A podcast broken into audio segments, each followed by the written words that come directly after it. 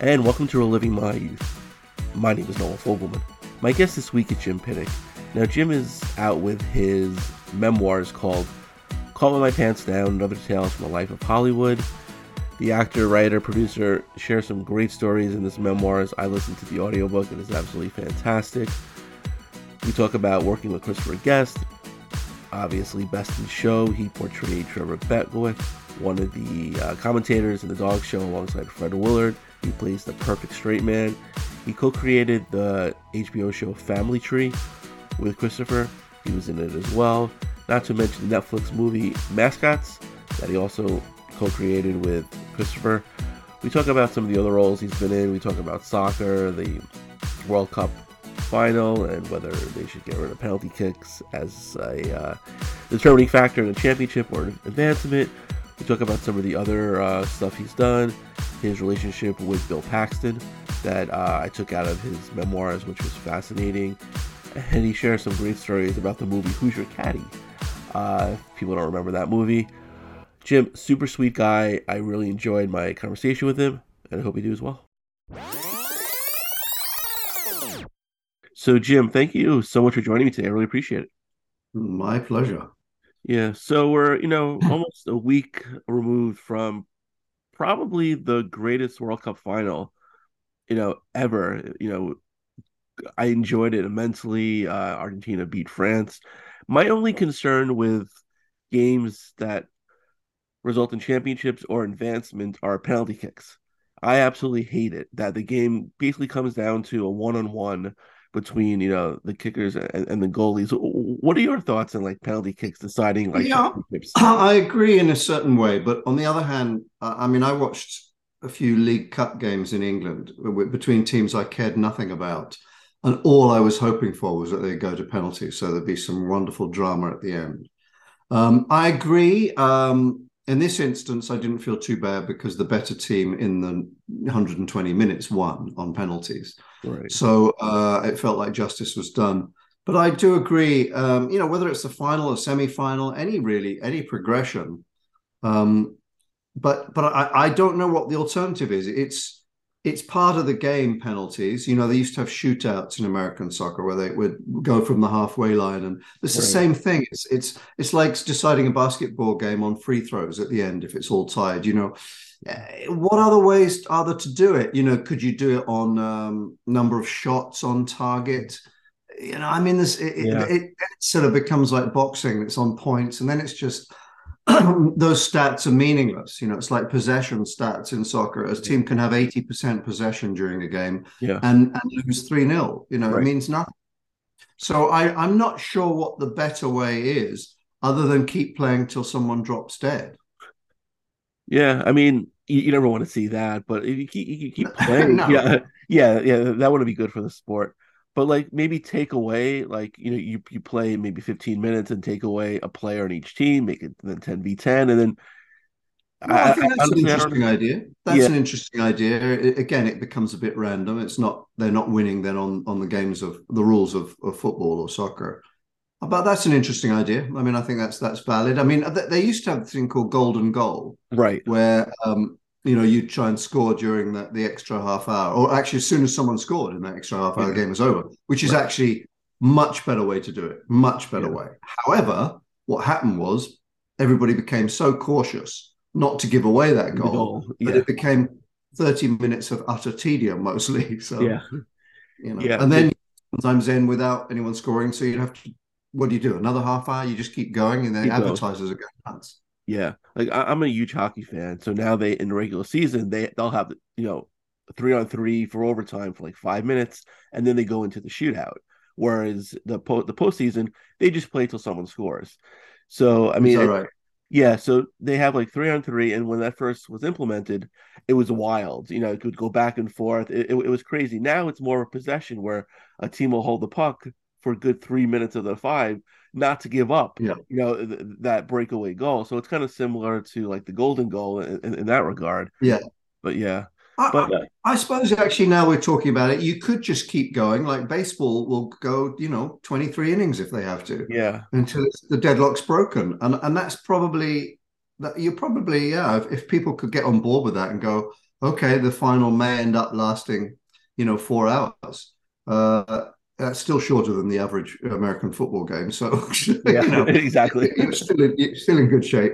Um, I think that's not a terrible idea actually, and and you have uh, you have a squad of twenty five players, so you can just keep, yeah, you know, yeah. I mean that's not a terrible idea. Just you know, take away the restrictions of the time limit. Um, yeah. it, it, would drive networks here insane because right. they're advertising. But yeah, but yeah, I I don't mind that idea at all. I'm going to propose that. I shall propose right, that at the next uh, football league meeting. Yeah, please do. Now, now, I'll give you credit. I appreciate that. Now, now, do you think like kind of like the World? I know it's every four years, you know, similar to the Olympics. That soccer in America, I know it's there's very diehard fans here, but everyone gets excited for those three weeks, and then all of a sudden it's gone. Yeah, I mean, I, I'm, I'm not a big fan of international football, but so for me, it was like, okay, I've got I might as well watch these because there's nothing else on. Right. Um, and I was very, very, very strongly against it being in Qatar for a lot, a lot of obvious reasons yeah. that other people were. Um, having said that, it, it, ended up on the field being a, a great World Cup. Um, but I, am not, you know, I'm club football is my thing. Right. Um, right. Um, as you can see by what I'm wearing, and um, yeah, I, I, I just don't, uh, I, I can't get excited. Uh, someone said to me, you know, after England got knocked out, you know, oh, sorry about that, and I said, look, when England lose a game, it takes me five seconds to get over it. When Crystal Palace lose a game, it takes me five days. Right. Um, so that's really the difference for me. Yeah, it's I'm I'm the same way when it goes to say like hockey in the Olympics or or or whatnot. You know, it's it, it's it's a it's a fun you know escape for a little bit, but it's yeah exactly. I you know actively, you know, like look for it. Yeah. It's nice to see different cultures and different, you know, uh, and see it all come together. I like that aspect of it. The, yeah. the, the, the sort of aspect that you're seeing players and, and teams that you wouldn't normally watch. But it, it's a, a, bit of a contrivance these days. I think nationalism. I, I think nationalism in any shape or form is a bit of a contrivance. Yeah. Now, like, see with the the American national team, I would say maybe ninety percent of those players play internationally.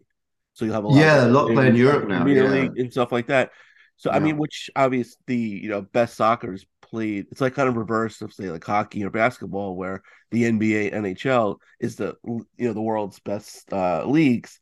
So they have the international leagues, you know, in Europe and whatnot. So it's kind of you know a couple steps below. So it's the reverse here with the MLS. The MLS is a great product. It's been here for almost thirty years now. You know, which yeah, but but I kind of think it knows its place as kind of like a second tier league. Well, it doesn't have to be. Um, right. I think that there are some very, very good players coming through MLS, but you're right. Once they get to a certain point, unless they are one of the designated players, they're going to probably go to South America or or, or Europe to make decent money and yeah. and get on the on the international stage. Um, because yeah, the MLS is still uh, it's still not a top league, you know. Yeah. Well, listen, the French league isn't exactly the best league in the world, but they still, still produce tons of great players. Yeah, absolutely. Yeah, and they were definitely on stage uh, last weekend. uh, I have one quick uh, Qatar story to tell you. I used to work for Al Jazeera America.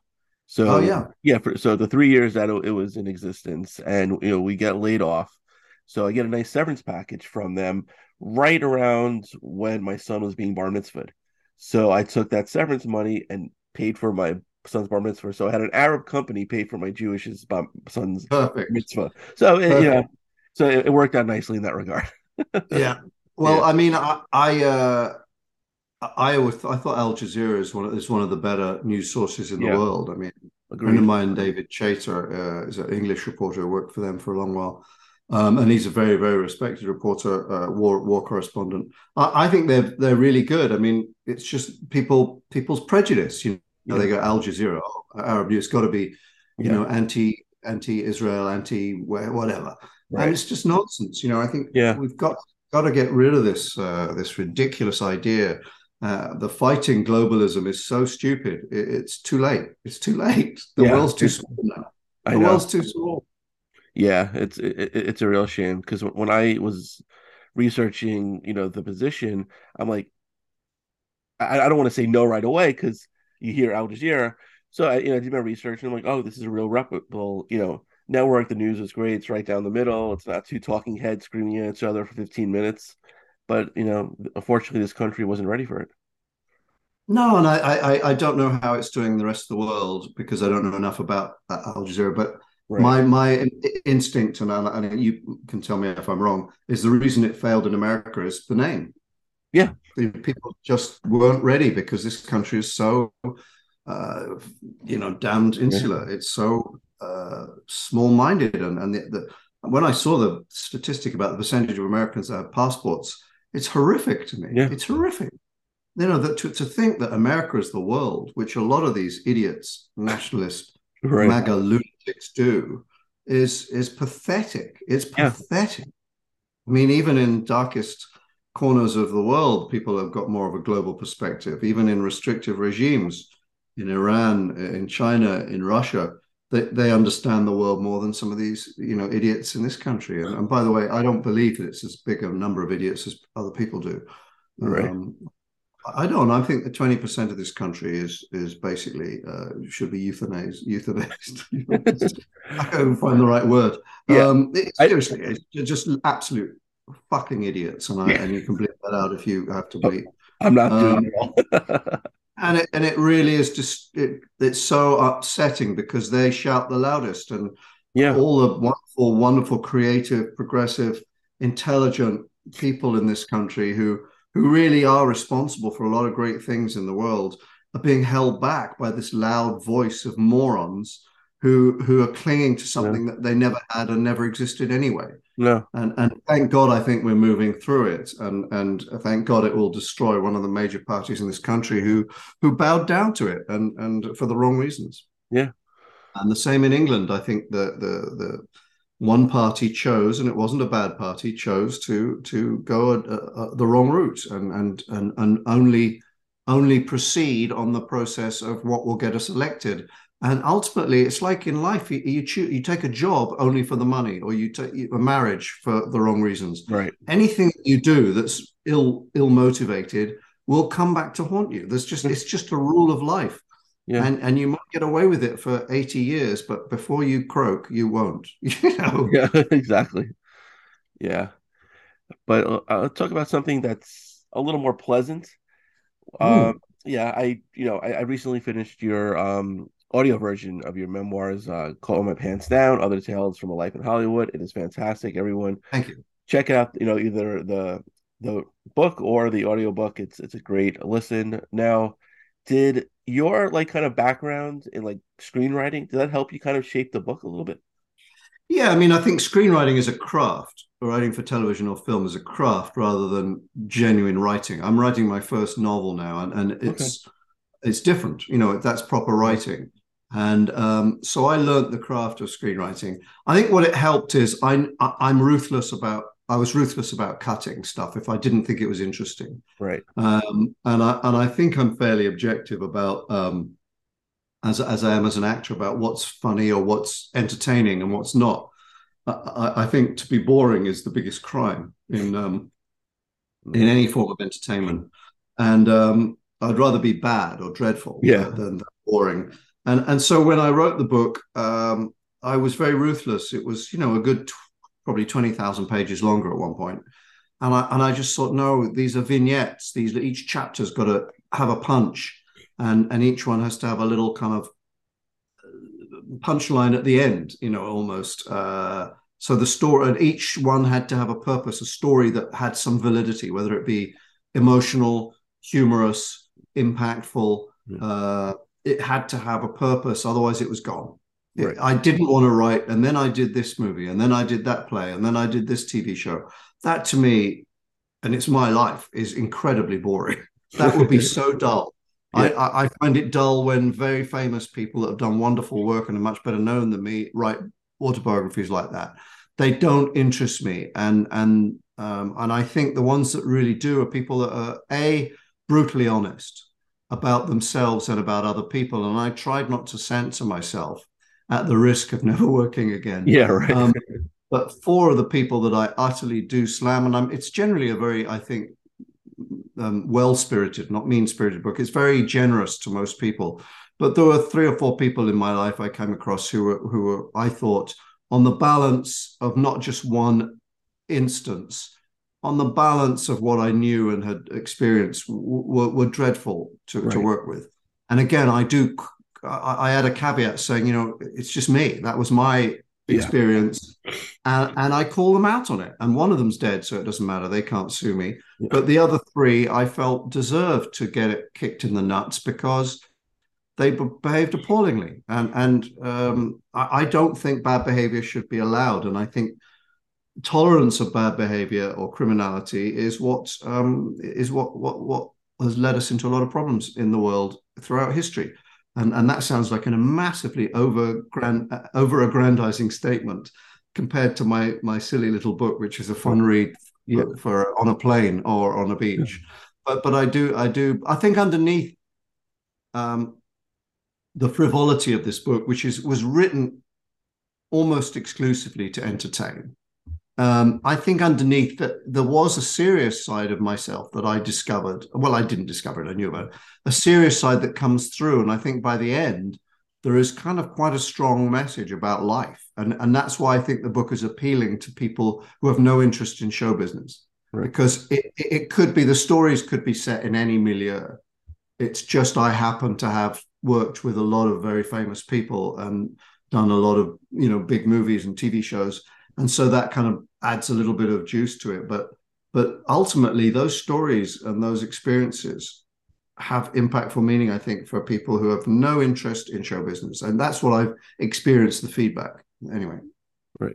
And like you i'm not going to mention that person that you kind of you know Spoiler alert. Yeah, yeah I, I, don't want, don't people to read or listen to the book, but um, you you did a little like poll on Facebook about the ten people yeah, you worked with, and that one person being in each day, you kind of like eliminated yeah. person. But one person, actually, the person I thought of who it was, i am just going to mention was Faye Dunaway. yeah, like, yeah. everybody was, gets it wrong. Everybody exactly it. right. And then you said that you know she she was great to work with. Um, because and I think even this week on Twitter, they they, they showed like a video of uh, Bette Davis on the Tonight Show, just destroying Faye Dunaway on the TV movie yeah. they used to work with. So I'm like, oh, it must have been Faye Dunaway, but it, it wasn't. So um, it was that's it's kind of interesting. Like yeah, you said, a lot of a lot of people on that list of ten have previous, so it could yeah. have been there are a lot it's right. like an Agatha Christie, uh, you exactly. know, story. Right. There were a lot of suspects. Yeah, right. It was like you know a, a murder on the social media express, you know. But uh, uh exactly. Yeah, but there was uh, one like thing that kind of surprised me in the book. That was your kind of relationship with Bill Paxton. Yeah. Yeah. Yeah. That you know, I, you really wouldn't think you know the two of you were were kind of close, but um, just talk a little bit about Bill and your relationship with him. Yeah, I, I, wouldn't say we were super close. We were friends for over a long period of time, um, even though we'd only worked together just three months before he died, um, which was fantastic, um, sort of uh, from a selfish point of view, to have that experience before we lost him. Um, I, I, write about that because it's sort of really again about how how in life we have these unlikely friendships that you you would put us together and go, "There's chalk and there's cheese." You know, we're so different he really was, you know, a quintessential extrovert from Texas, um, who was uh, would, would would always surprise me. He knew an awful lot about art. Everyone sort of thinks of Bill as sort of a, a sort of action guy, and right. you know, he's, he's, always like, hey, he's always that guy that bursts into a scene saying, "Hey guys, we got to get out of here." You know, uh, um, he's always that guy. Uh, and I'm sort of much drier and obviously far more English and more introverted. um, so it, it was odd, but we would always get a kick out of each other. And and um, and as I say, we we we never we we wanted to work together many times. We optioned things together to do, as for him to direct and me to write. Uh, he wanted to direct a script I'd written. That's how we first met. Uh, and then finally, he was doing that show Training Day, um, right. and, and, called me and said, "Look, I've just, hey buddy, I've just suggested you for this part. Uh, it'd be great." And I said, well, what is it, Bill? You know, because I'm thinking, you know, it's going to be my usual, uh, the British kind of, uh, I don't know, judge or the, the professor yeah. or, the, you know, the doctor right. or something. Yeah. He said he's a serial killer uh, who, who locks these prostitutes up in his basement and, and puts them in dioramas, you know. And I'm like, what the fuck? who in the right mind would have thought of me for that? But it was genius. He was a right. genius that way. He was so creative. And it was actually one of the most interesting things I've done on camera because um, it just it was sort of the unlikely serial killer, but and I, and I was able to play this kind of version of of Phil Spector, right? I, like a British Phil Spector yeah. with the weird wigs and just this vocal pattern and just the creepiest guy. I mean, I, there was one scene where I had this young woman trapped, you know, in a, a diorama, and I was, you know, circling around her in a sort of a predatory manner. Mm. And she came up to the screen, the glass of the cage, to sort of plead to let her out. And I just stared at her and I stepped forward, and this was completely improvised. And I licked the glass where she where her face was. It was so disgusting. I creeped myself out. Right. As soon as the take was over, I apologized to everyone. I said that was just horrible in every way. And they said, no, it was great. I loved it. it I don't know if it ended up in the thing, yeah. but it was so nasty. And, and it was so much fun to get to do that because normally I just get to be snotty or um, silly. Right.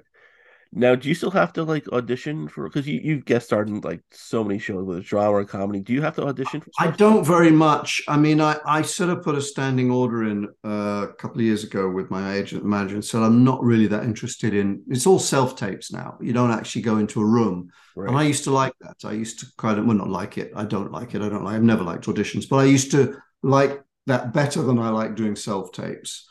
Um, self tapes sort of they want a finished performance. In the room, you can work on something and give them a shot at it and then say, okay, let's play and go around. And you can get some back and forth. Um, and, and I've actually done Zoom interviews or, or, or, stuff with with directors, and, and I like that better, where you get to kind of give them a sense of who you are and how you approach it, and then read a little bit with them, and and not try and give a performance. So I don't, I very, very rarely will do that. Um, and I'm luckily in a position where I don't need to. But every so often something comes along where they go, well, literally everyone and their uncle wants this part, so you're going to have to. Yeah. So I reluctantly do it, and um, you generally never get it. So, uh, so, so it's sort of yeah. I mean, after 40 years, I've got you know so much that people can look at if they right. don't know who I am, well, that's fine. I, I don't know who they are either. Right. Um, these young casting directors. Um, so it, it, feels like if you can't see what I can do based on my demo tapes or reels that are available anywhere, um, you, know, good luck to you. Yeah, right. Yeah. yeah.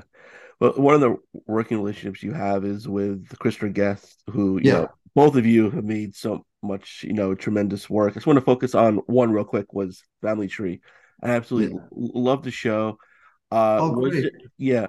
Was there ever talk? Did you guys were were you planning to do a second season before? Yeah, I mean, I, I, love that show. I think that was some of Chris's greatest work, and and it, and it did reasonably well. It actually did yeah. very well critically in this country, particularly, and um and it, it was had built a cult following right away it, it, was a slow burn. You know, the series started slow because it set the table, like Chris's right. films. Yeah, exactly. You know, and then it just kind of gained yeah. real momentum and steam. And by seven episodes seven and eight, you know, we're really into it.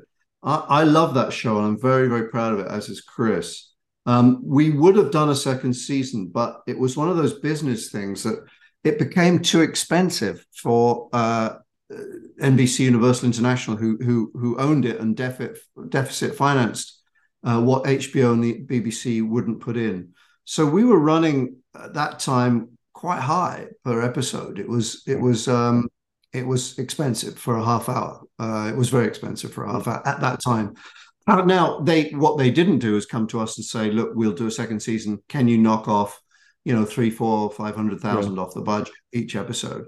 and we'd have probably found a way to do it because right. we've worked under immense uh, financial constraints. But they didn't, and that was, I think, a mistake because both HBO and the BBC were interested in doing another series, and and absolutely the the fan base was um, very upset that we didn't continue it because we left it on a bit of a cliffhanger. Yeah.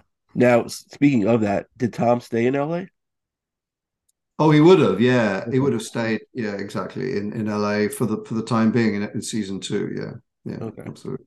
Yeah. No, I I, I I rewatched it recently, and it's just like it, it cracks me up at the most like just random random scenes. It just it's really funny, but it's uh good, good. yeah, Yeah, and there's great stuff in it, and and and, and there's some lovely conceits in it. I mean, having the monkey puppet in the whole thing Oh, was, yeah. was brilliant. yeah, yeah. Ju- Just searching for the the puppet the last episode was was, was great. Yeah, the hysteria. Yeah. Yeah, yeah. Now, um, mascots, another you know collaboration that the two of you did, um, kind of like a best in show, you know, with with mascots. Um, Correct. yeah, exactly. Did you um while filming put on one of the costumes? I know you know you were kind of the older hedgehog, but did you ever wear any of the costumes on set? I didn't, and I had no desire to because everyone who put them on Smart. was sweating profusely and very uncomfortable. Um, so I, I wisely chose not to play a mascot, but apart from the fact I was too old to do so. Um, so no, I didn't. Um, yeah, that that was a it's a weird and wonderful film that's done Yeah. very very well for Netflix, I believe. Um, it, it's uh, as you say, it's best in show with with uh, silly mascot costumes, basically the structure. Um, I I I I, uh, I like that movie. I think it's really entertaining. Um, I did feel by the end of it that the genre itself of uh, documentary style comedies, Chris doesn't hates calling them mockumentaries. Right. He said, "I'm not.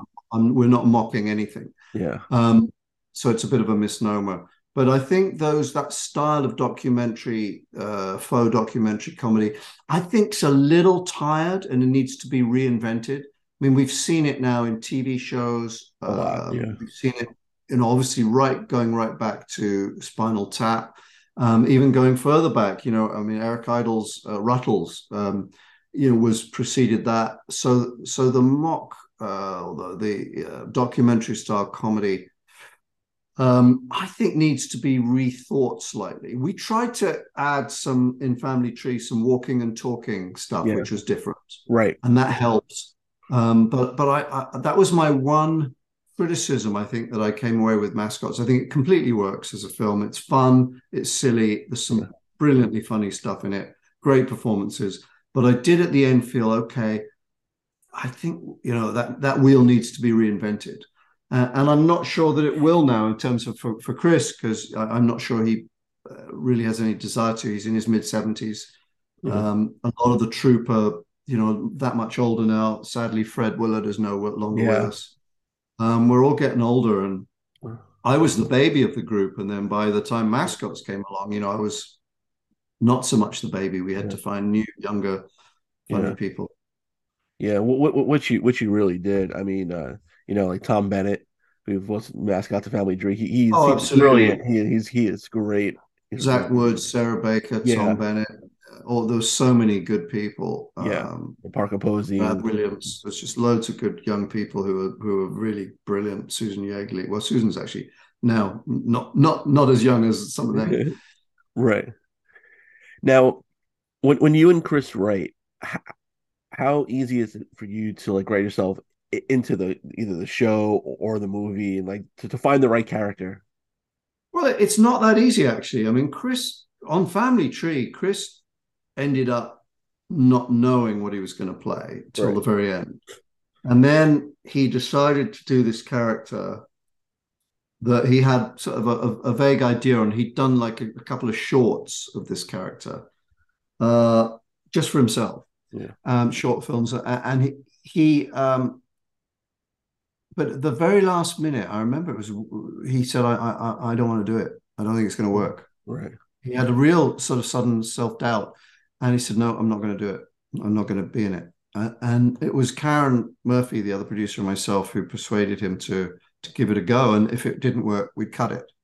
And it turned out it was a very funny character. It was a very strange and funny character, and I knew it would be. But but Chris was definitely had doubts on it. Um, I I think in mascots he didn't because he was reprising a role that he Yeah. he had done before, so he felt confident about that. Um, for me, in in Family Tree, mascots was easy because I'd worked for Tom and I knew that that made sense. It was the only the only role I could play really. Right.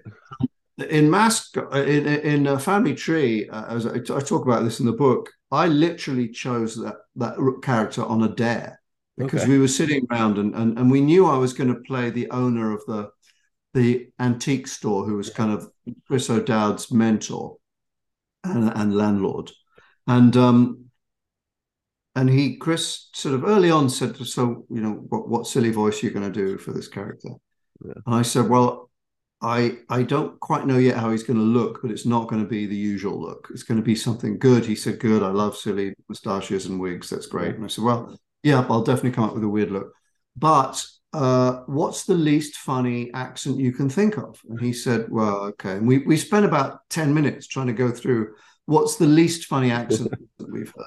And we ended up on South Africa because it had such connotations. It's a pretty ugly accent anyway. Right. Uh, sorry to all South African listeners. Um, it's pretty.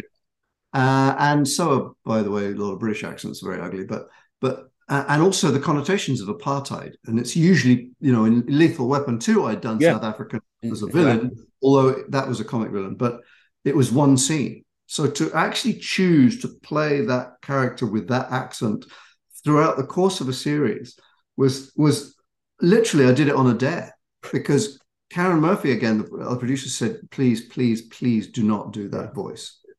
But every time I did it, when right. we were riffing and going through the writing, he Chris would nod to me and go, "Mr. Fister, please," and I would speak in the Fister yeah. voice, and he would just immediately laugh. And it's very hard to get Chris to laugh, and and so I, I stuck with it regardless. And and I and I actually, when I watch it back, which I haven't done very often, but I, yeah. occasionally I'll see a clip. Someone will send me a.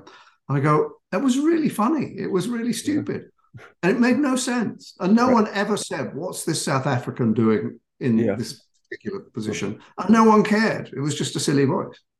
Yeah, the character was great. The wig you you nailed completely. That was just like so over the top, and it was it was just it was just brilliant. But it was and yeah. yeah, and you mentioned you know Fred Willard before, and you know I can't not talk about Best in Show. The two of you kind of like you know steal it, and you just nail the straight man uh, perfectly. Um, and I know in the book it was like basically a tight turnaround for you to record all you know all, all those scenes. Um, yeah, it was crazy. Yeah, so m- most of that was just ad libs, right? Yeah, absolutely, all of it. Um, pretty much, yeah, all of it. I mean, we all we knew we, we had to talk about was which category oh, of dog. Yeah. Um, and they wouldn't let me. Chris, had, we had dinner the night before, and I was sent out of the room because Chris and Eugene wanted to hear what what um, Fred had in mind. You know, yeah, just to get a rough idea. And um, Fred is never short of ideas. um, and uh, so they sent me out of the room. So my reactions were very genuine and um, I thought that was very smart. Uh, and I, I learned a lot from doing that because um, I knew how to be a proactive comedian and, and, sort of hit my marks and be funny and deliver a line. But I, I, I don't think I'd really played the straight man before um, in the same way. So it was good for me to, to realize how little you need to do. Right. And how you can actually be helpful to a comedic scene without doing anything other than reacting and occasionally, you know, giving a dry reply. And and um, and I think that enhanced Fred and made him funnier because he didn't have someone competing and he didn't have two people trying to be uh, outrageous. Um, and then you know, uh, it, it, sort of it, it, the chemistry just happened to be one of those things that you know, like it's with sports, you put two players together and they gel or they don't gel, and and um, we we completely gelled, and and it was a lovely experience, and we remained great friends for the rest of our life, uh, his life. Um, uh, and what was fascinating about Fred was that actually off camera, even though I'm I would put myself on the introspective, uh, introvert, introvert end of the scale. Yeah. Um, uh, compared to Fred, I'm an extrovert. Oh wow! He's so so uh, quiet and so not the jokester, and I'm much more of of you know I'm not as yeah. crazy as his character, but uh, it's interesting. It's, it was very interesting because we sort of flip flopped in real life um, to a degree. Wow. And I, I, was surprised to hear that Eugene Levy was the same way as well. Yes, Eugene's incredibly quiet, and um, uh, I think you can see that in his work. He never plays the, the wild no, and crazy. He yeah. was always, even with John Candy, he was sort of the you know the straight man yeah. Uh, in that act. Um, but I, I, I, definitely, you know, am much more of a Stan Laurel than a Oliver Hardy, yeah. and uh, and Chris and and sorry, Fred was was very much an Oliver Hardy on camera. Yeah, but off camera, boy, he was uh, he was very very quiet, very soft spoken, and could turn it on in a in a heartbeat. Yeah. Now, one thing about his movies and your work as well is the outrageous character names you guys come up with. Yeah. How like how difficult is it to come up with some names? Like, have you like come up with one so bad that it's like I can't use this? Like, was there like a big list? well, occasionally, but we spend that would be our guilty pleasure. Chris and I would sort of get to about four o'clock and go, I'm getting tired. We've got an hour or two left. And we'd spend an hour or two just going through as many silly names as we could come up with. One of my favorites that never got used was um, Mr. Prino, Pre, Mr. Prino, okay. but it's spelled prick nose. so I love, I always love those English names where, yeah. or French, where you go, you know, it's it's it's Magdalen College at Oxford, but it's actually spelled Magdalen. You know, it, it's Saint John, but you say St. John. It's like, what? No, right. it, why are you doing that? Yeah. It's just that weird English thing. So we had Mister. It was it, it, it prick nose, but you pronounced Prino. Right. I love that. I love that. We never used it because it was just yeah. too much. It was too too out there. Yeah. so when people like see you walking in the street or, or, wherever you are, and they come up to you and say like, you know, I know you from what's the most popular like? Um, it varies. You know, uh,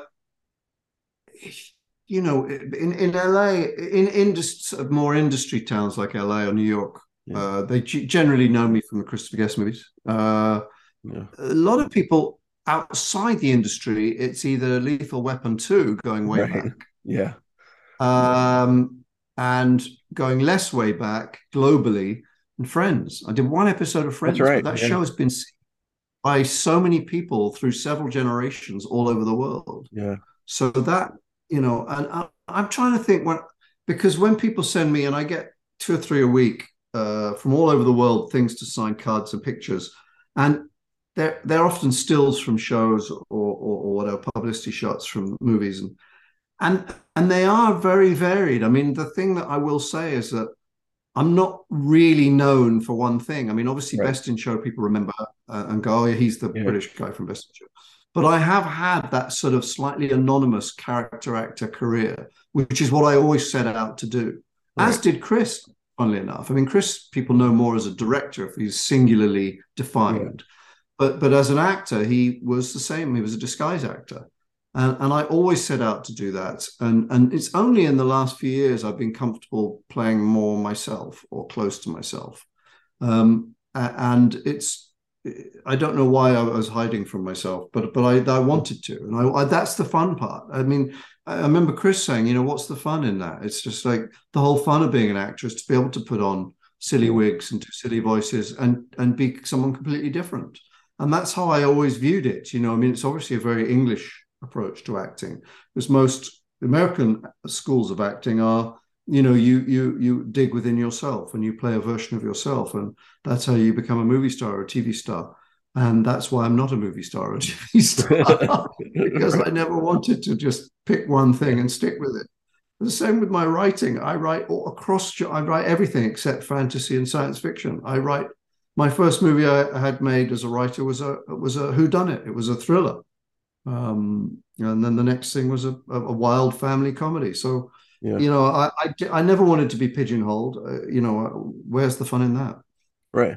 Absolutely. And, you know, it broadens your horizons and gets you more jobs too, right? I, I imagine. Well, like, you have a more varied career. I've had a very yeah. varied, unfortunately, you know, through the writing, I've been very lucky to make a, a little bit to, for it to be a lucrative career, um, primarily through the writing. But, um, but, but I, I I, you know, whilst I, you know, people say, you know, well, you, you know, you never became an A-lister or whatever.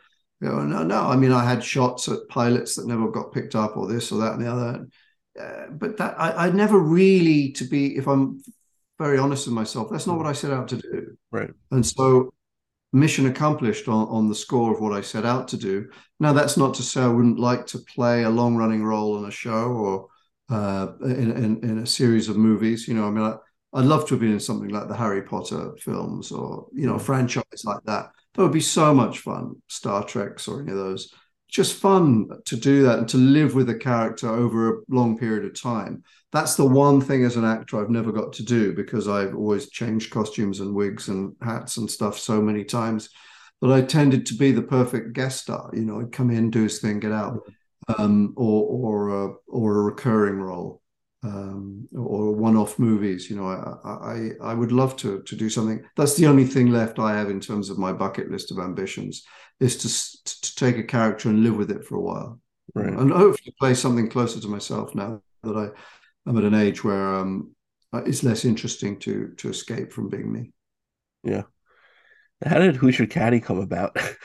ah, Who's Your Caddy came about. Actually, I'm going to see someone tonight connected to that. There's a there's an English uh, entertainment reporter called Ross King. Okay. Who's the main Hollywood reporter for uh, Good Morning Britain and Lorraine show in England, and he lives up the street from me, and we've been friends for 20 or more than 20 years. And he was friends with Don Michael Paul, who's a director, who was doing this movie, okay. Who's Your Caddy? It's goofy comedy.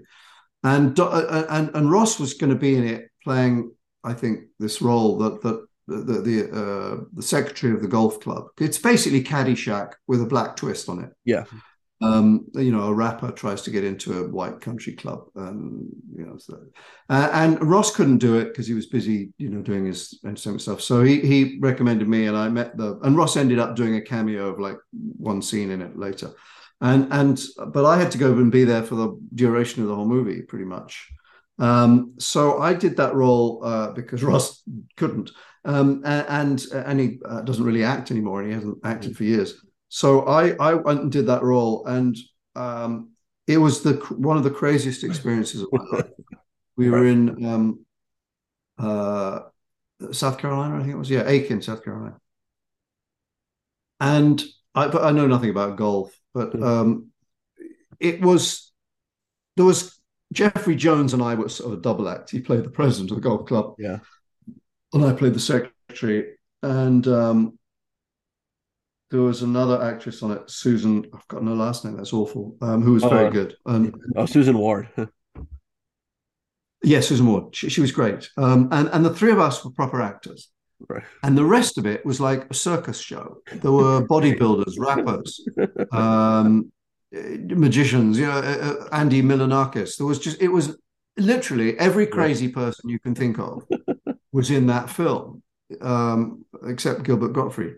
Um, it, it, was, it was a freak show, and they were so. I don't think they realized we were making a movie. Right. They thought this was just a paid vacation, and so we were all booked into this hotel in Aiken, North Carolina South Carolina, which was run by this lovely Englishman of Indian descent who was so thrilled to have hmm. Hollywood people there, uh, although he didn't realize quite that he was quite happy to have everybody party all night. Right. And so the bar was open all night.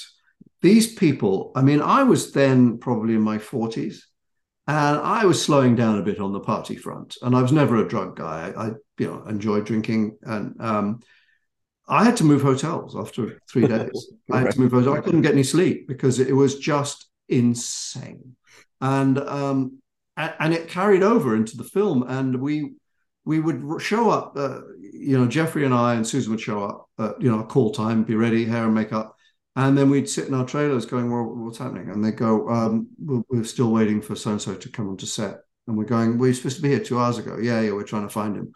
Uh, and one day the record was set by Big Boi, um, right? Who was uh, well, I don't know what his real name is. It can't be Big B O I. That's not his real name. I'm sure he wasn't christened that. Anyway, Big Boi uh, was went missing for two days. He went to Vegas to do something and didn't tell anyone. So it was just, and we ended up running over so far. It was a summer movie all set in the summer in golf course. We ended up the last scene I remember shooting on the golf course. There was snow. It was snowing in South Carolina. It was so late in the year, and we had to get this scene in because the film didn't make sense. Um, it was nuts. I mean, there is a slightly darker side to the fact that there was a bodybuilder. I think he was Mr. Georgia at one point, who was in the film who I never saw on screen or off screen, and I saw him pretty much every day. Yeah. I never saw him sober, and he was a, a big guy because he'd been this Mister Universal, whatever bodybuilding guy. And sure enough, I you know read in a paper about three months after he finished shooting that he Yeah. he died Oh wow. that he'd overdosed or something had happened. He he you know his heart gave out. So uh, there is a slightly darker side to that. But I, I mean, I think that, that that's a, a throw over to a, another era. I mean, I, the stories I heard from Harold Ramis and people of making um, films like Caddyshack and and uh, a lot of those. There was one they made on an island, I think, um, and even even stuff that Eric Idle's talk, talked about. You know, Yellowbeard and, and those films Right. was a monumental amount of drugs going on. And and they, they just became this, you know, I'm sure Animal House to a degree was the same. And, but all those that films of that era. But by the time I arrived in Hollywood, the the you know the stories of coke being lined up on sets, you know, between Yeah. takes, had long that that was not long since it had just passed, and it Right. was people were getting their act together. Uh, and now, if you had a drink at lunchtime, you'd be frowned upon. And luckily, I don't like daytime drinking anyway. Right. Um, so yeah, it was almost like God. This is mu- what it must have been like because we made that film, I think, in the early two thousands. I'm thinking, yeah. uh, Who's Your Caddy? Uh, and it was uh, probably 2004, you around five. Uh, and it, um, it, I felt while I was doing it, God, this is what it must have been like making movies in the late 70s, early 80s. And the film was, I think, it certainly won some Razzies. It was on IMDb's worst rated film ever for a long while. It was bot- it was the Right. worst rated in history. And then it's somehow slowly, with time, become slightly a cult movie. And partly because when interviewed uh, about 10, 12 years ago, I think, um, Bill Clinton, former President Bill Clinton, was asked what his favorite comedy film was. And to everyone's astonishment, he said, Who's your caddy? And um, and I don't know whether it says more about him than the film, but uh. I did watch it again recently because um, Annie, my, my partner, had not Yeah. seen it. Um, Okay. And I wanted to inflict it upon her. Um, I don't know what she'd with you. wrong. Uh, yeah, I don't know what she'd done wrong to, to, Yeah. to deserve. But um, we watched it, and I have to say, we both laughed out loud on a number of occasions. Yeah. It's very, very funny in certain places. It's it's um, very broad, and there's some great, great funny people in it. You know, uh, Faison Love, who's again a lunatic, and I, I Yeah. I think he's uh, you know got into a lot of trouble since then. Faison Love. Um, there were some really very, very funny people. Yeah. I Sherri Shepherd, Sherri Yeah, Shepherd, yeah. yeah, I uh, Gary, uh, yeah. Garrett Morris. Yeah. I'll, I'll admit I actually saw it in the theater. Did you? Yeah. Wow, you you were one of you were the paying customer. You Yeah, were the one. One of my goals, because I was, I had an afternoon off. I'm like, let me go see a movie. So one of my goals in life is to be the only person in the movie theater by itself. Just Oh So- yeah, I love that. yeah, I almost had that with Magnolia. It's and, Uh-huh. and then a few people came in. I almost had it with, with Who's Your Caddy. Five minutes into the movie, it's like five people came in. Like, ugh, I was so pissed. Wow. Yeah, But- as as uh, I heard Hugh Bonneville say recently about something he'd done, he said it didn't trouble the box office. That film didn't trouble the box office. yeah. Um, that was true. Uh, I love watching films on. I used to go when even from a young age. yeah. I used to go during the day to the first showing in England to see things. Uh, I was the only person in the theatre when I watched Animal House. Oh, when I was still a student, and um, I, I remember. I mean, the sign of a good comedy is that I was laughing out loud all through that movie Yeah. on my own in a Right. theatre.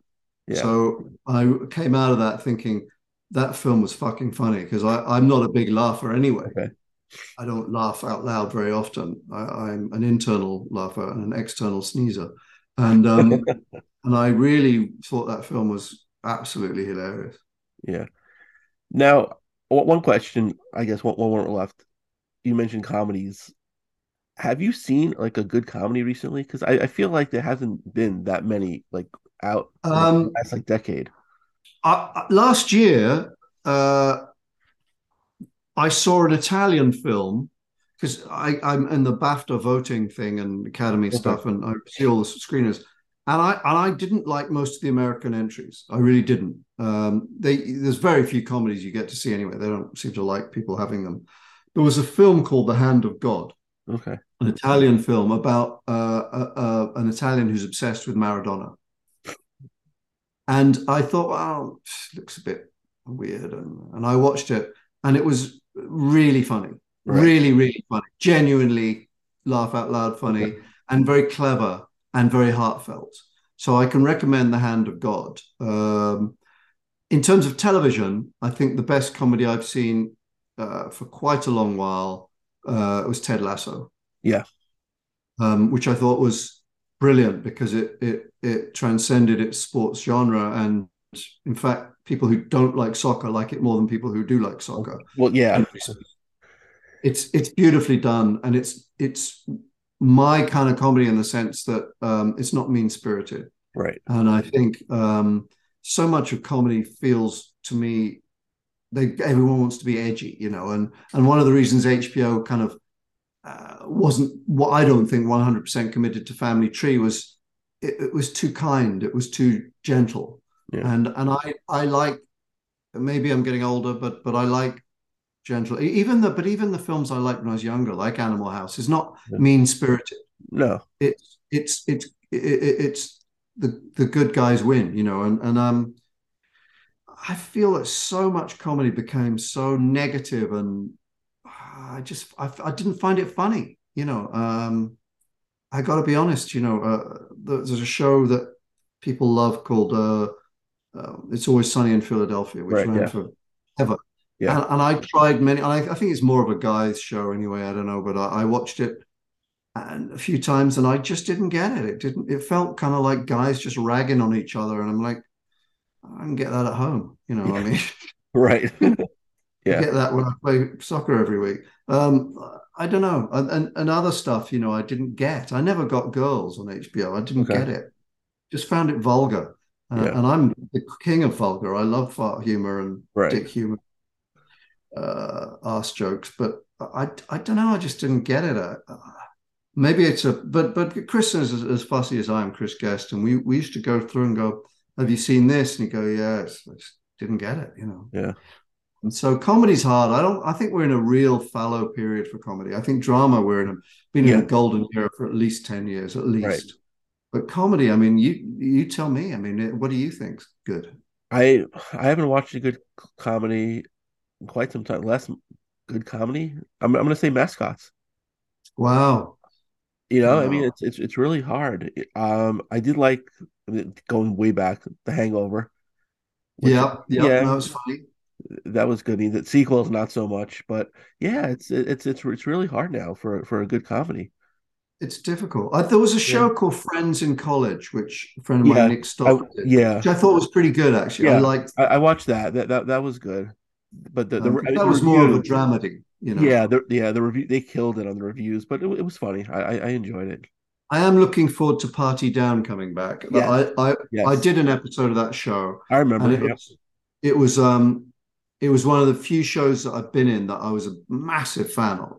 Yeah, love that show, and it's so talented. The people in it, the writing was great, and again, not mean spirited. Yeah, but still has an edge. It's not like right. Precious. Uh, yeah. And I think people get confused with edginess.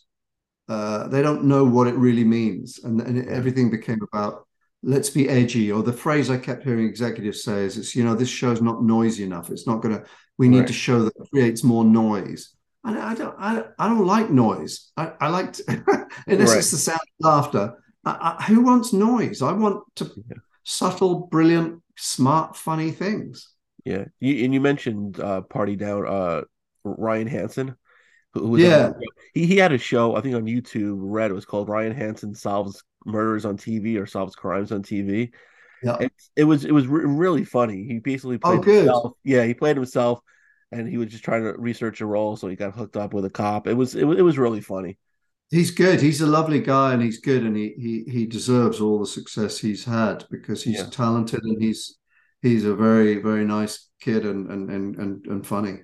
Yeah, so I'm yeah looking Hard to be that good looking and funny, you know. Yeah, I know the, per- the perfect match. Yeah, I know. I mean, I've managed it, but very few others do. Yeah, I'm I'm, I'm I haven't, so that's unfortunate. But, but where can find people find the uh, the book to buy?